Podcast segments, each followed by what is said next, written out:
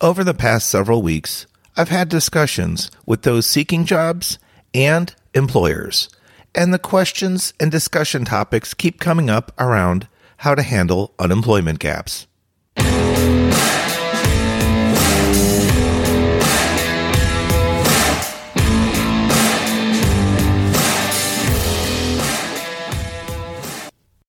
You're listening to the Career Growth Made Easy podcast. I'm your host, Craig Ansell, and I'm welcoming you back to episode 42 How to Handle Unemployment Gaps.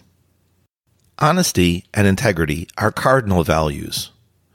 And you always want to exercise those rights, not only when you're describing your job history, but also when you're putting it down on your resume.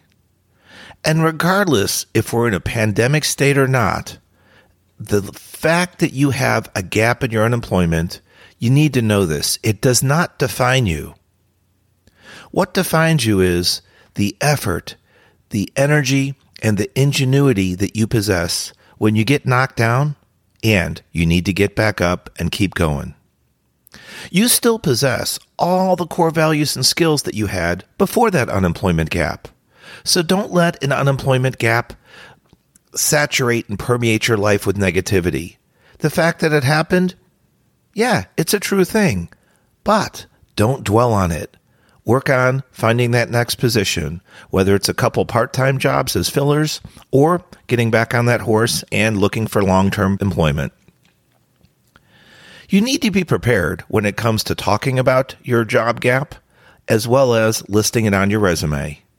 Specifically, when we're talking about interviews, I think it's always healthy to to rehearse and prepare, especially in front of a mirror, so that you can build up your confidence and your facial expressions and your improve your body language and your pitch when communicating with someone else.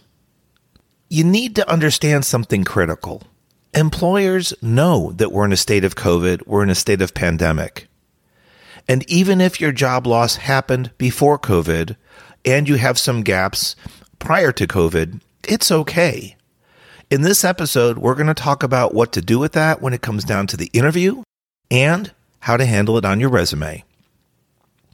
So, unless you've been living like an ostrich and having your head buried in the sand, you know what's going on. But guess what? Don't let that dishearten you. Recruiters and hiring managers alike understand. They know that gaps don't define you either.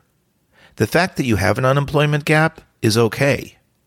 Here's the critical part it's what you do during that gap time that counts. And that's what we're going to talk about today and give you some ideas.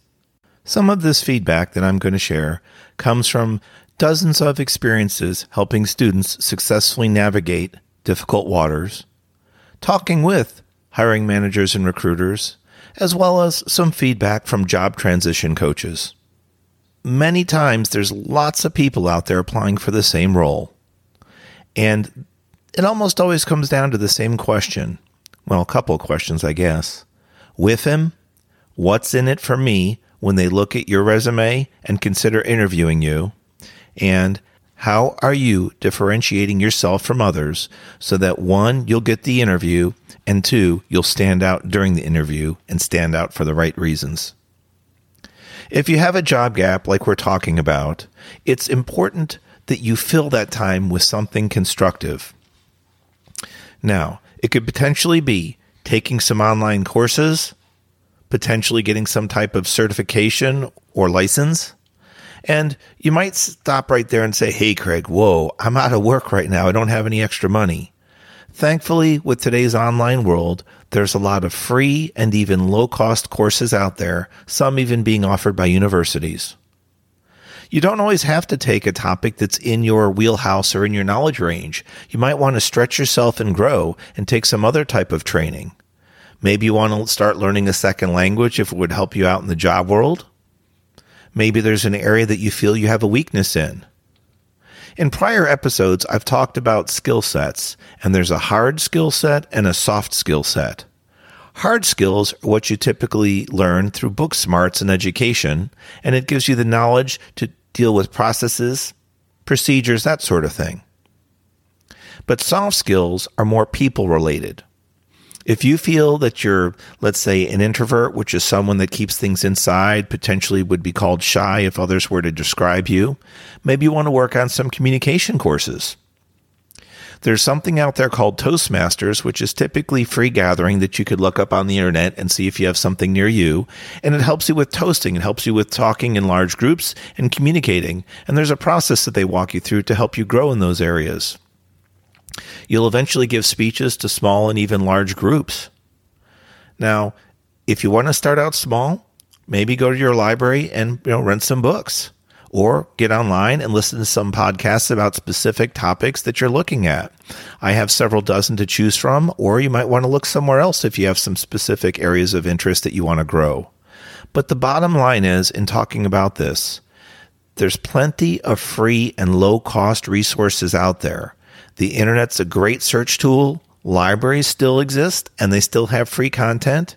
And also sometimes your local churches and local communities might have events, even with, um, you know, the, the social distancing, they still could have events for job loss and job recovery.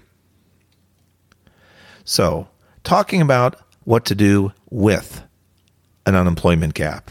It's not the fact that it happened, but it's what you do during that gap time. If you've had a gap years ago and it's, of course, before COVID. You can't go back and undo that. So if today you have a gap and you need to explain it on your resume, you could say, here's the things that I've learned. Here's the things that I've realized I needed to do to become better and to grow. And then explain some of those very briefly when you have the opportunity for an interview. The biggest thing to look at is, again, areas of weakness and self reflection and see what you would like to strengthen. There's an analysis that's sometimes done, and it's called SWOT, S W O T, and it stands for strength, weakness, opportunities, and threats. If people were to look at their resumes, your resume should highlight your strengths, right? The S. But what we have to be careful of is the W, the weakness. Rather than focus on your strengths during your time of uh, your unemployment gap and your job loss, you could polish some things up. So you go from a, you know, 80 or 85% to an 88 or a 90. That's great. You've improved. But it's the weakness area that I would recommend working on. So w- take a look at your strengths and take a look at your least strengths or your weaknesses and see what you'd like to improve. If you feel a little funny in your gut, a little funny in your stomach when you're talking about a particular topic, that probably tells you you're in the right spot. And those are the areas that you want to work on, such as with online courses or certifications. And again, don't be uh, I recommend against being pulled into going to a fancy or expensive university unless, of course, you can afford it, because there are so many free learning options out there. You just have to Google them and see what you come up with. Now, if you're in a situation like a couple of my recent students were, that they were notified that their job is being downsized and they have several weeks before their uh, job is closed out, you can use that time constructively to search within your company. You can also take the time to polish up your existing resume, and you can even ask for recommendation letters. You know, this is a good point. This is something I would additionally like to touch on if you are one of those people that are currently notified that your job is being downsized and you do have the opportunity to search within your company, I've seen a recurring trend and I want to share something with you that might help you. All too often, I've heard some of my students say, I'm a finance major, I'm an engineer, I'm a XYZ, and they use their title or their area of expertise as boundaries for what they know. Look, it's true. That's what you went to school for, or that's what you specialize in, or maybe that's what you've done for several years of your life. But don't use closed minded thinking. When other job opportunities are available within your company, take the time to review them all and just think about if you are qualified, if you're capable. Do a gut check. Do you feel comfortable or confident you could apply for this role? You might have to take some time for self reflection, looking at your current resume and then looking at the resume that you need to transition into. And that's important. when we're losing our jobs or have lost our jobs and we're in that gap, something that you can do is to repurpose yourself and repurpose your resume. Again, if you've always been an engineer, a finance major, whatever the case may be, you have other skills and you have other experience that very likely can apply to other roles. So dig deep down inside and ask yourself, what are the other jobs available within this company? And do I feel comfortable or confident I could do those? If you're, I don't know, 70, 80% of the way there on that job posting, I think it's worth applying for. If you do get the opportunity for the interview, you could talk about your strengths, of course. And if they do ask your areas of least strength or weakness or areas of concern, you might want to note those. Be open and honest about it. However, share with them that you're willing to learn. And if you have some brief examples of your past, how you overcame challenges about learning or new product or new content, those would be good examples to use. That shows that you have proven experience growing and learning. Back to the discussion, though, on unemployment gaps. We shared earlier about online courses and certifications, but if you don't have the interest in that, or if that's not an area of weakness for you, potentially you could take your strengths and look at volunteering in the local community, potentially in your city, your neighborhood, or your churches, or even share your expertise online. There's lots of people out there that are looking for help Maybe you'd like to start a blog, a podcast just like this one, or some other form of communication to help others. And don't forget, constructively use your time. Another way to do that, if you're not able to volunteer, could be to do a home improvement project or an automotive project. Maybe you're good at building computers. I don't know. You'd have to dig deep inside and see what your strengths are. But the point is, is that when you have that unemployment gap, share with your future employer that you took the time and used it productively and constructively.